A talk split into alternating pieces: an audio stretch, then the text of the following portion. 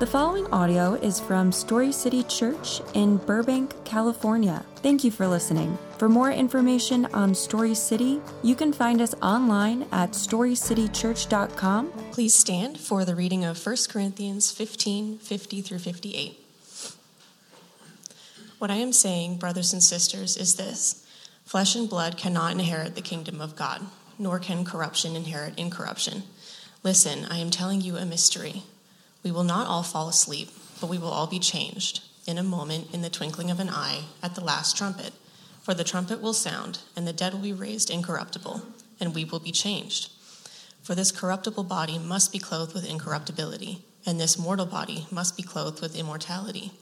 When this corruptible body is clothed with incorruptibility, and this mortal body is clothed with immortality, then the saying that is written will take place Death has been swallowed up in victory.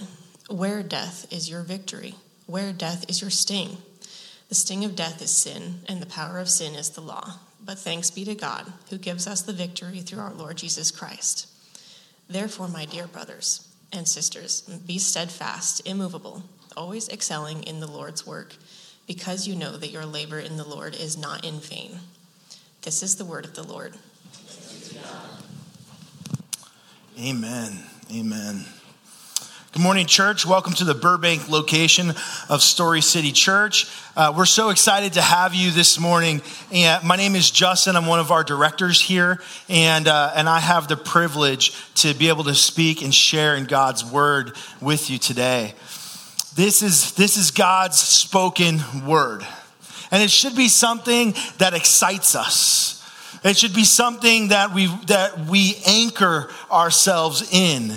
And so, as the word was just spoken, as we try and dive deep, there should be, and, and, and maybe even in a moment, we can, we can just bring it to the forefront of an excitement to get into God's word. There's an excitement because it is God revealing himself in an inerrant way, in, a, an inspired way, that we know that God, that this word is true. And if it's true, then God has spoken. And there's something exciting to be able to go through his word. For the last few months, we've been going through the book of First Corinthians in a series called Aligning with God's Heart For. And in one bittersweet moment, we're excited this morning because it's the last of the series. And in one area, it's bittersweet because we're like, oh man, First Corinthians is over. I don't know how many of you are actually in the bittersweet part. You're like, yes, it's over. What's next? And so, but we're but we're, we've been going through First Corinthians, and we've been doing so because we've been pursuing to align our hearts with God's through a myriad of different topics revealed through Scripture. We take a look at, we've been taking a look at First Corinthians because the church in Corinth, specifically as it is a church that was in a city that looked a lot like ours, It's very applicable to what we go through and what we're trying to live out. As it is with church, there's a lot of different people here this morning. Some of you have grown up in the church. Some of you are, are in, in the processing of what it means to have God in your life. And some of you are, are seeking or just trying to check something out. I believe that God has something special to say to each and every single one of us this morning. And the first thing that He wants you to know is that he sees you and he loves you. Listen to me, if you haven't heard it in a while, you are loved. I don't know what you're carrying right now. I don't know what pain you might be experiencing. I don't know what you're struggling with, but what I do know is you're not alone and you are loved. Can you do me a favor? Just turn to the person next to you. And would you just let them know that you're not alone?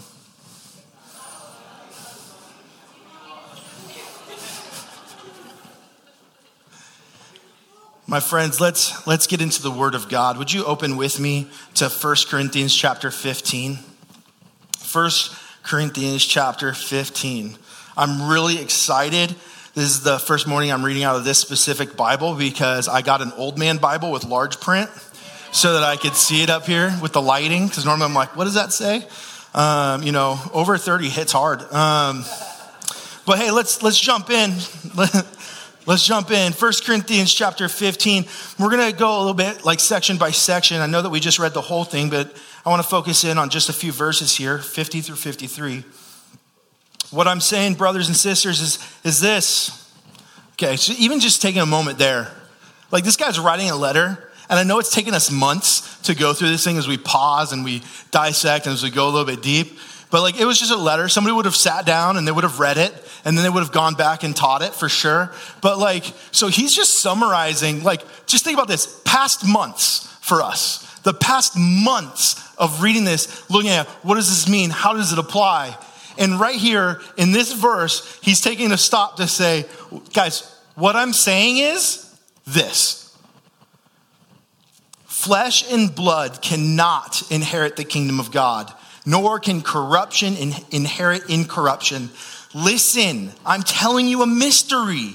We will not fall asleep, but we will be all be changed in a moment, in the twinkling of an eye, as at the last trumpet. For the trumpet will sound and the dead will be raised incorruptible. We will be changed. For this corruptible body must be clothed with incorruptibility, and this mortal body must be clothed with immortality.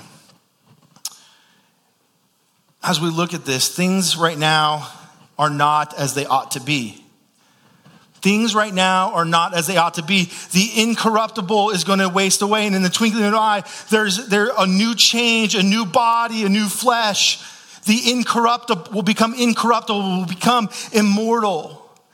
And as we look at this world, all these things to be said, we are in a decaying world, a world that, that sin has invaded and as Paul is writing and he's drawing to this tension, he's saying things are not as they ought to be. Have you ever woken up and only one side of your nose was, was stuffed? It honestly is in the top five most annoying things for me in my life. Like, woe is me. And, uh, but it is, oh, it gets me. And I hate it. You just wake up and like one nostril, it's like clear as day. One's backed up like the five. Like, you're just like, what is going on? And it always freaks you out for a moment because God forbid it's accompanied with like a dry throat because now you're putting symptoms together and you're wondering was it because my fan was on high last night and I'm just dried out? Or am I sick? Am I getting sick? right? There's always like a, a period of trying to figure it out. Things, you wake up and you know things are not as they ought to be. What does this mean for me? In that same aspect, as we look at sin in this world, as we look at the fallen state of this world, as we experience things even like sickness, or when something tra- when tragedy hits, when we experience pain, whether physical or emotional pain, one of the first thing that signals for us is this isn't supposed to be like this. Which then, a logical conclusion would be there is something else. There is a way that it ought to be. If this is how it's not supposed to be, there is something that, that should be. And Paul is drawing us to reveal to us that this earth and this corruptibility of our flesh and what we're experiencing is not what's supposed to be. There is an eternal life, there is a final restoration, there is God's full kingdom.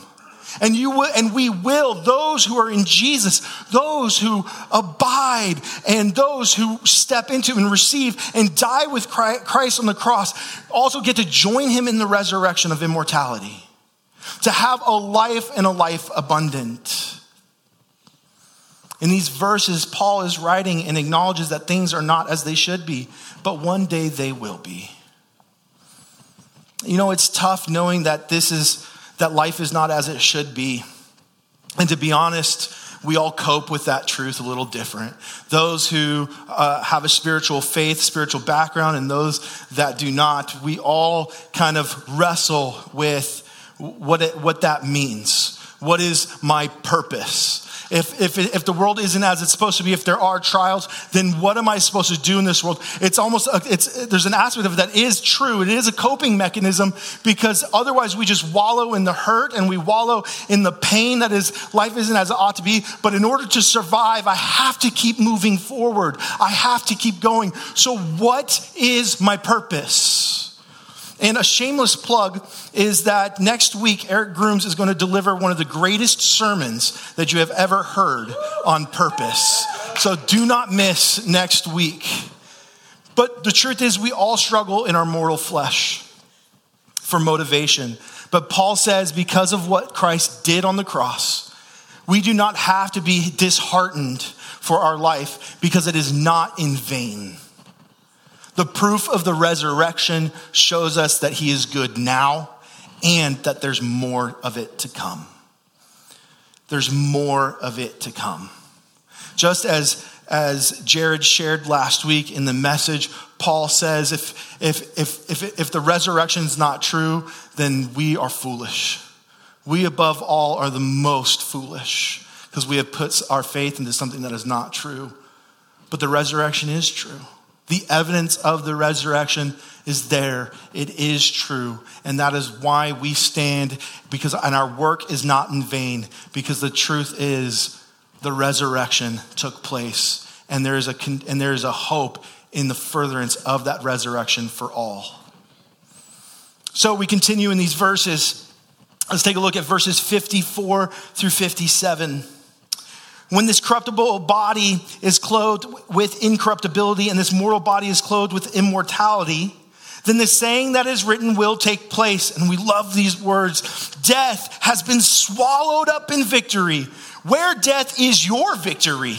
Where death is your sting? The sting of death is sin, and the power of sin is the law. But, but thanks be to God who gives us the victory through our Lord Jesus Christ. That's when you guys all shout, Amen. Amen. Yeah, there we go. We're getting there. My friends, look at me for a moment and hear me when I say this God's victory is here, it is now.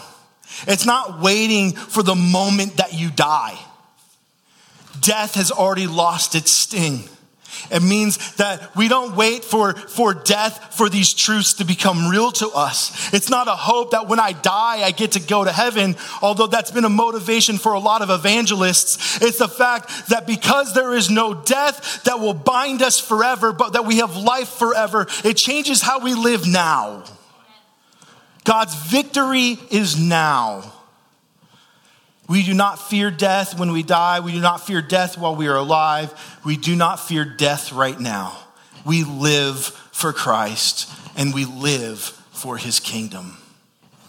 So with that, if that is true, and if that is in our mind, and if that if that fills us to go, okay, well then how do I live if these truths are real for me? What what then am I filled with and how do I display? Let's anchor ourselves, and this is where we'll be for the rest of this morning, is verse 58. If you haven't opened up your Bibles yet and you've just been like, yeah, Justin will say it, uh, I want to encourage you to open up your Bibles, whatever form that is in physical Bible, your phone Bible, Safari, I don't care. Get the Word of God in front of you as we read these verses. 1 Corinthians chapter 15, verse 58. Therefore, my dear brothers and sisters, be steadfast, immovable, always excelling in the Lord's work, because you know that your labor in the Lord is not in vain. My friends, if you're taking notes, or even if you haven't taken notes so far, if you're going to remember anything, I want you to write this down. Live for the final restoration. Live for the final restoration. Steadfast, immovable, excelling in the Lord's work. Live for the final restoration. Let's take a look at these words. There's three words as you look at verse 58. If you've got your Bibles with you or the app and you can highlight, you can underline, you can throw notes into the certain sections, I want you to highlight or underline these words steadfast, immovable, and excelling. Highlight, underline steadfast, immovable, excelling. This word steadfast in the original language is hedraios. It means firm, set, or fixed on purpose. You know, we break down, and I like to break down uh, these words not because uh, the, the original language somehow is more holy or means more. It's that just like in our current language, some words, they're umbrella words depending on a context. And so the more we dig, we can actually see within context what it's, what, what it's meaning for its purpose. And so uh, so as we do that, we can see within context as we look at this, this word steadfast. There's, there's, it can be easy to go be subjective with this, with this word steadfast. Well, I think it means this. But as we break it down and we put it into context, it draws out more the way that steadfast gets used here, which is going to help us understand then how do we live this out? How do we understand it? How do we apply it? So when he says, be steadfast, therefore, my dear brothers and sisters, be steadfast, what he's saying here is live on purpose for Christ. Steadfast means firm, set, fixed on purpose. So, if you're taking notes, if you're following along with me, write this down. Live on purpose for Christ. Purpose. See, we need a purpose, and that purpose is to abide in a deep, abiding relationship with the Father when I think of this steadfastness, this fixed on purpose, I think of this old movie. Okay, maybe some of you guys have seen it. Now, hear me, I say old because it was in 2003. And still to this day, I refuse to say anything pre 2000 is old. But like 2003, that's 20 years ago. My friends, we're old. A lot of us are old. Okay, so this movie is not, it's the movie Biker Boys. Has anybody seen it? Probably not. Few of us. There we go. Let's go. All right. It's a movie, Biker Boys. Now, it's about, uh, this movie is about some biker clubs who race. Now, I have to make this caveat because I know Jared is watching live and it has to do with biker clubs. And I feel like I'm going to get in trouble with him on how I describe this film in the biker club community. But here's the deal I don't know that community. And so I'm just getting in trouble because all I can speak of was a 15 year old Justin watched this movie, loved it, and I'm recalling from a 15 year old self. So this movie, Biker Boys, is uh, it's, it's about these biker clubs who race. And there's this older guy there that's played by Laurence Fishburne. Now some of you guys are like, oh, credit, I'll go watch it.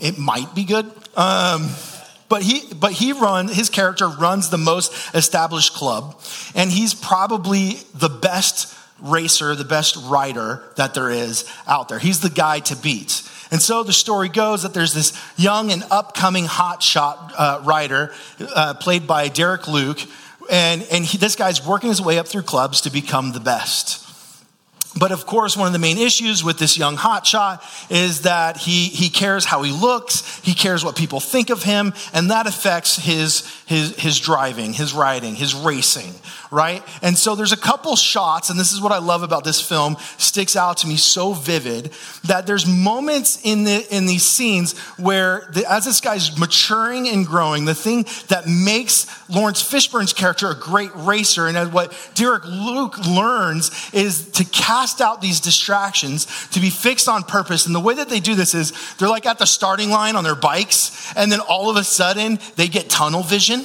and like it's not just like people disappear. The, the, the, way that they that they do this is like everything gets blurry around and it's full on tunnel vision. And the only thing that's clear for them is the road ahead and the finish line.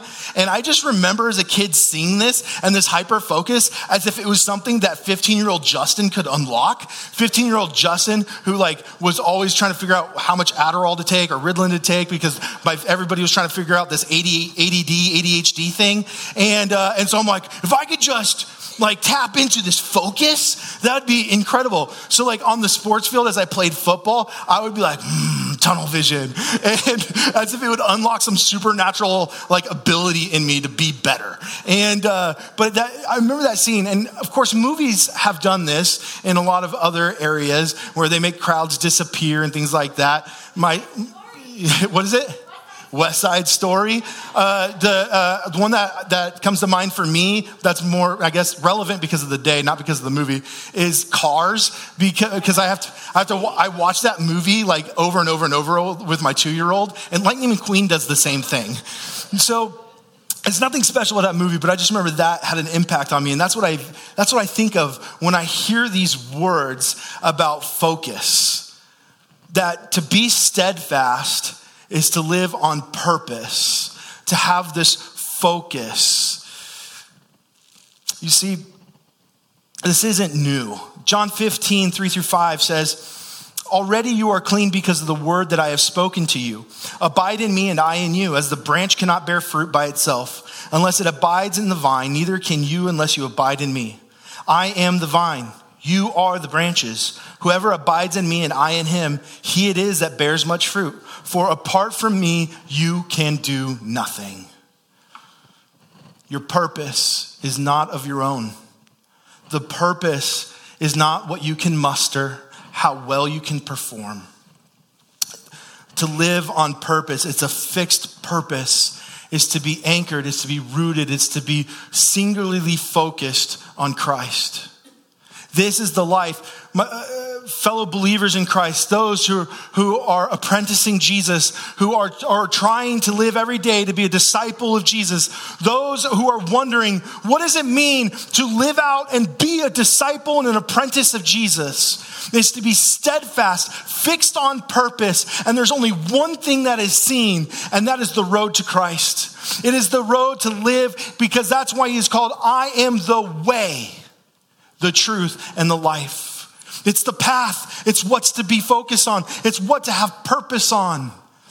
Live on purpose for Christ. And we need to take it serious. We need to take this serious. I'm a full time minister and, and I need to take it more serious. The enemy doesn't want us to. The enemy fills our life with distractions, with things to make us not care to not be on purpose and somehow has fooled us to think sometimes that to actually put a God filter on to think, what would Jesus do? What would Jesus' heart be in this situation? As if that's something like, well, I just can't think about Jesus every second of every day of my life. As if it's hard. The enemy has sown that lie so deeply in us because we're to live on purpose and be steadfast on one sole purpose, and that is Jesus and his way and his life. In my, one of my favorite books, Abide in Christ, Andrew Murray says, What is of even greater importance is the cultivation of a trustful disposition toward God, the habit of always thinking of him, of his ways, and his works with, with bright, confiding hopefulness. In such soil alone can the individual promises strike root and grow up. My friends, be fixed on Jesus. Live on purpose. I have a discipleship group that meets every Saturday morning just to do life together. And one of the things that these young men in this life group have committed themselves to is the memorization of John 15, 1 through 15. And man, I'll tell you what, scripture memorization freaked a lot of them out. They're like, how much scripture? And, uh, and if you were to ask them today, most of them would probably tell you it still freaks them out. and every, every week we come together and we just share that scripture and how far we've come in memorizing it. And I'm proud to say yesterday they killed it. They killed it. They, they, they just were speaking it so fluently and helping one another along. One of the hardest lessons to learn was that it was never about the performance of the memorization. How well and how perfect can you recite every word that's in there and make sure the context is right and have everything ironed out exactly as it says? It was so hard inside of this, this thought of I have to do scripture memorization that I have to be perfect. It's about the performance of scripture memorization. And one of the hardest lessons to learn is that it wasn't about the performance. It is always about the habits it takes to memorize that much scripture. It was about the habit of every single day sitting before this portion of scripture and allowing it to take root on the heart in a way that then one could just recite it. It was how much work it took into not just performing, because it's not just a, okay, this week perform and you get a grade and then we're moving on. It's every single week ironing sharpened iron to sit before another and just to share God's word that has been constantly been shared for the last months. It's about the habit. Being fixed on purpose is being st- to be steadfast is not to be how well can I perform Jesus. It's how well can I be fixed on Jesus. How much can I be focused on the way of Jesus? As we move forward into this verse, past to steadfast, we reach the word immovable. Amitaka, I tried to say this word so much. Can you guys see it on the screen? Get to that word uh, that I'm trying to say. Get the definition of immovable. Look at that word. Uh, I can't, I, I was doing so well this morning. Can't do it now. So we're going to move forward. But this means to be moved, firmly persistent Immovable means to, to not be moved and firmly persistent. So if you're following along and you're taking notes, live persistent in the gospel. Live persistent in the gospel. My friends, if there's a place for us to be rooted, to not be moved from, and firmly persistent in, it's right here. Be rooted. And I understand that this kind of language, this be immovable in the Word of God, I understand that for some there can be some negative connotation that comes along with it because how people have used these truths as an offensive weapon to, to cause harm to others and maybe even yourself. So let me make sure uh, to, to say this, and that is that this sermon is not about how the church needs to take a stand against culture. Do not take that away. This is just me a believer in Jesus looking at the Word of God and seeing the truth that every believer needs to be immovable in the gospel. In our individual lives, in our collective lives, if there's a space where we're going to take a stand and be rooted and be immovable, it is in the gospel of Jesus Christ. Our lives should be shaped and transformed by this word, and nothing should move us from it. So, to help illustrate this, I'm going to ask uh, two of my friends to come up here. And so, Stephen, Danny, you guys want to come up? I'm going to try and move this here for a second out of the way so we can all see. All right. I told them that I, I did not tell them what they were going to do uh, because I thought it would be more fun for them to find out as we find out. So, stand here and face each other. So, here's, here's what I want. Okay, you guys go ahead and put your hands forward, interlock fingers. Yeah, there we go. All right, so here's what we're gonna do. Danny, I want you and and Stephen, I want you to try, I want you to try and move Stephen. Okay, you're to move him backwards. Don't give ground. But here's the thing. You're you cannot move forward. You're to be immovable. You cannot put any force forward. You have to just stand where you're at and not be moved by Danny. So, so like think up. what? You can move your feet, but you cannot push forward. Oh, okay, got it. At all. no forward momentum. Okay, let's see how this works. All ready, set, go. Don't move forward. Danny, move him. Danny, you're allowed to move forward. There we are. All right. I was like, why isn't this working? Danny's not moving. Okay, all right. Good job. All right, all right. All right. Once you figured that out, it's pretty easy, right? Okay, all right. We already, this just got demonstrated, but we're going to try this now. Okay, go ahead and do it again. Okay, you're allowed to move forward, but be immovable. Okay, now go. Danny, move him. All right, good job, guys. Good job, good job, good job. yeah, round of applause. Oh, thank you. You're so good job. so here's the thing. Here's the thing. If we understand to be immovable as something that is passive, well, if I just know and if I just become anchored, if I become rooted in this space, I can I will not be moved. But the truth is there's no passivity in, in movability.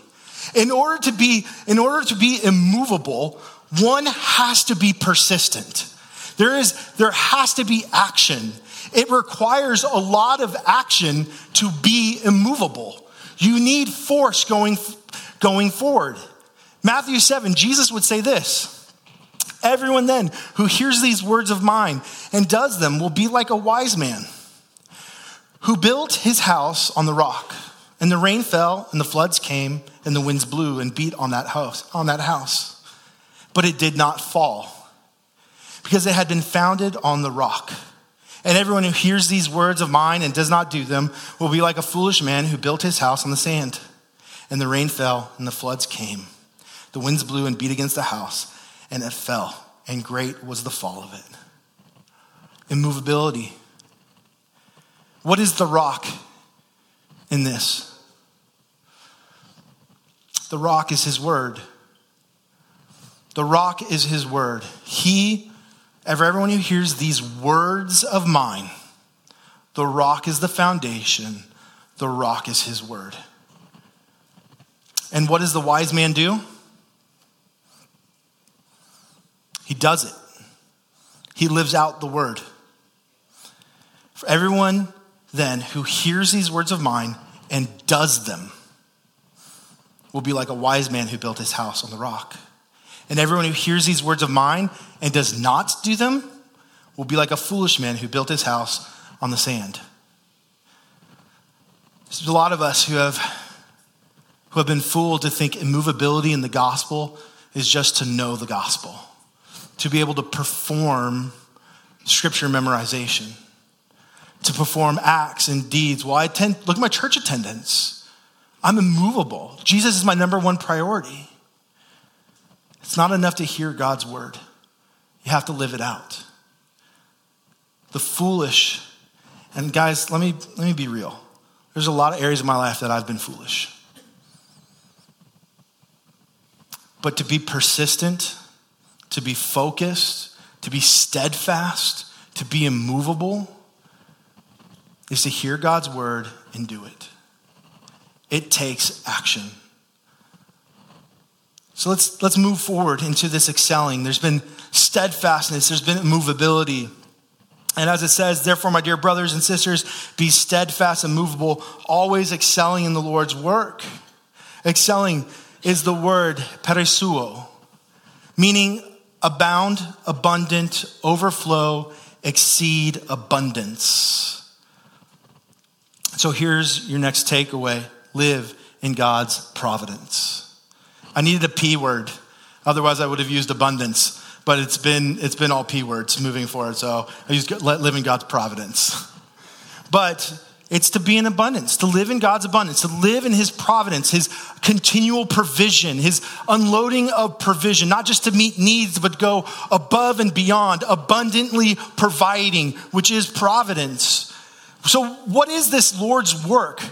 Well, we know love God, love others, but that can be subjective without context. Well, how do I love God and how do I love others? I think it's this, and we see it displayed amongst denominations and, and church cultures. Well, this is how we love God and this is how we love others, and I think you're wrong by doing that, and I think you're wrong by doing this, and you're getting it right here. And there's, it's, it can be subjective in a lot of ways. Uh, so without context, it, it's difficult. So, where do we get context?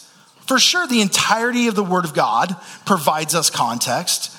But as we look at this particular passage, and we hear these words be steadfast and movable, always excelling in the Lord's work, because you know that your work, your labor in the Lord is not in vain. Where do we get the context for to, to be steadfast, immovable, and excel in the Lord's work? Where do we get that context? 1 Corinthians chapter 15, because that's the book that it's written in. So if we want to be people, a people who are steadfast, who are immovable, who are excelling in the Lord's work, we cannot just move on from the series with our lives and say, that was a series we did once. It's something for us to sit in and to be steadfast in. It's something for us to be immovable in. And look, originally I was like, man, I really want to recap this series. It's been a long time, and I want to do a, message that just really well just recaps the whole thing. But there's like over 15 weeks in this thing. And so here's the deal. Here's some, here's some of the things that we've learned from this. A healthy life is an abundant life in Christ. Healthy gospel identity is, a, is as a beloved child of God. A healthy gospel community requires healthy accountability. God's truth allows us to be honest because God cares about our feelings and desires. A healthy marriage is meant to mirror Jesus. As apprentices, we must be undistractedly devoted to Jesus. We are to live as citizens of the kingdom of God. And because we live within the gospel, we must live out the gospel. As beloved children of God, we must look to the Father. And true love creates value. God gives us words to build others up. The gospel is our hope because of the resurrection. These are all words and truths that we have seen through the book of First Corinthians. These are, these are the actions that we are to be steadfast, to be immovable in, and to excel in. And if you've gotten lost or if you've joined us midway, you can go back and you can hear, maybe you heard something that's like, oh yeah, that was a good message. I liked how they did, how they broke that down. I learned a lot that week. Go back and watch it and master it and be steadfast and immovable in it and excel in the work of the Lord. Or just continue to read First Corinthians because that's all we've been doing. Align your heart with God. Excel in the pursuit of these. And if you want to know if you want to know the secret, abide in Christ. Excel in the work of the Lord that he is doing. And here's the deal. You're a subject of that work. God is doing a work in, with, and through you. You are a subject of that work, and so you will be sustained in that work by God. My friends, the work of the Lord is His, and we get to participate in it. That's the beauty of this work. Too many of us have received the work of the Lord, and in response have said, Okay, I got it from here, instead of remaining in His work. Abide and remain in Him. In, uh, for a lot of us, for a lot of us, as we look at God as He pours out His life, and as we seek God to say, God, give me more of you, there's a handful of us who are living this life of trying to take in more God as if we're in that early 20s lifestyle where you fill up your gas tank based off of how much money you have. Fill up the tank and you just try because you're just trying to get from point A to point B and you're just trying to get to the next thing. And I, I think that this is enough to get, you start getting in the middle. I think this is enough to get me through the day. I think I put enough gallons in there to get me from here to there. Imagine, imagine being able to go back to your early 20s. Maybe it was as a teenager, your first car, the first time you got a license, you were responsible for your own gas. You didn't have to ask mom or dad to fill up the tank or just siphon off of what they last did, right? What would it look like for your lifestyle to be able to go back then and be able to start every day with a full tank. It might go from as an early teen or early 20s, it may go from the questions of imagining, man, I think I can get to this place today. I hope I can get there. Can somebody else drive? I, I don't know if I'm going to make it. Would somebody mind chipping in for gas? to if imagine if we were able to start if you as, as that young person gets into that car with a full tank of gas the question isn't where can i how, how can i get there? The question is where are we going? Guys i got a full tank of gas. Guys let's go. Today's the day we're doing the road trip. We're going up the, the pacific northwest. We're going across country. I got a full tank of gas and i can do anything. As we live our life with God, as we're trying to be steadfast, immovable, and excel in His work, there are some of us that are still trying to live that early 20s lifestyle of just going, give me enough of God so I can get from point A to point B. There are some of us who are just trying to survive. But see, to live in God's daily provision, to live in an abiding relationship, this excelling. It's the abundance of His work. Excel in the work that the Lord is doing, not excel in the work that you're doing. So God's already doing this work. And if this word is this providence of God, it's this abundance, it means that God is overflowing and pouring out more than we could ever give and display. We are taking in every single day. As Jesus would say at the Sermon on the Mount, do not worry about tomorrow for that is the Lord who's going to provide. So every day, as we abide and as we sit in his providence, as we sit in His excellence and God fills us and we choose to join in that work, we now join in His excellence. So if you're going to be excellent in anything, sit in the abundance of God. Sit in the abundance of God. Abide in His abundance. You guys, the enemy comes to steal, kill, and destroy. But Jesus says, I have come to give life and life to the full. Live for your final restoration. We don't do this in vain. Do not get disheartened as you see this world passing by, because we are not like the rest of the world. We have joined Christ in his resurrection. Live for the restoration now. Live for that final restoration. Live on purpose for Christ Live persistent in the gospel. Live in God's providence. Let me pray for us. Lord, I thank you for who you are. God, I thank you for your goodness. God, I thank you that you continually provide. God, I thank you that you first chose us and that what we get to do is abide in your continued work. God, help us be steadfast. Help us be fixed on you. I think of those words of a father who loved his daughter dearly when he, when he asked you, Lord, I believe, help me in my unbelief. God, help us in our steadfastness to, to be to be focused on you and to pursue you. God, help us be immovable. There are times that we feel weak. There are times that we feel like we can't go any further. God, it's those moments that we lean into the words of Paul that we can do all things through Christ who strengthens us. God, help us be immovable. Help us push forward for your gospel. Help us excel in the work that you're continuing to do. Help us excel in your kingdom coming. Help us pray every day, Your will be done on earth as it is in heaven, Your kingdom come. Lord, help us live this out. To live for that final restoration, steadfast, immovable excelling in your work. Pray these things in your holy name. Amen.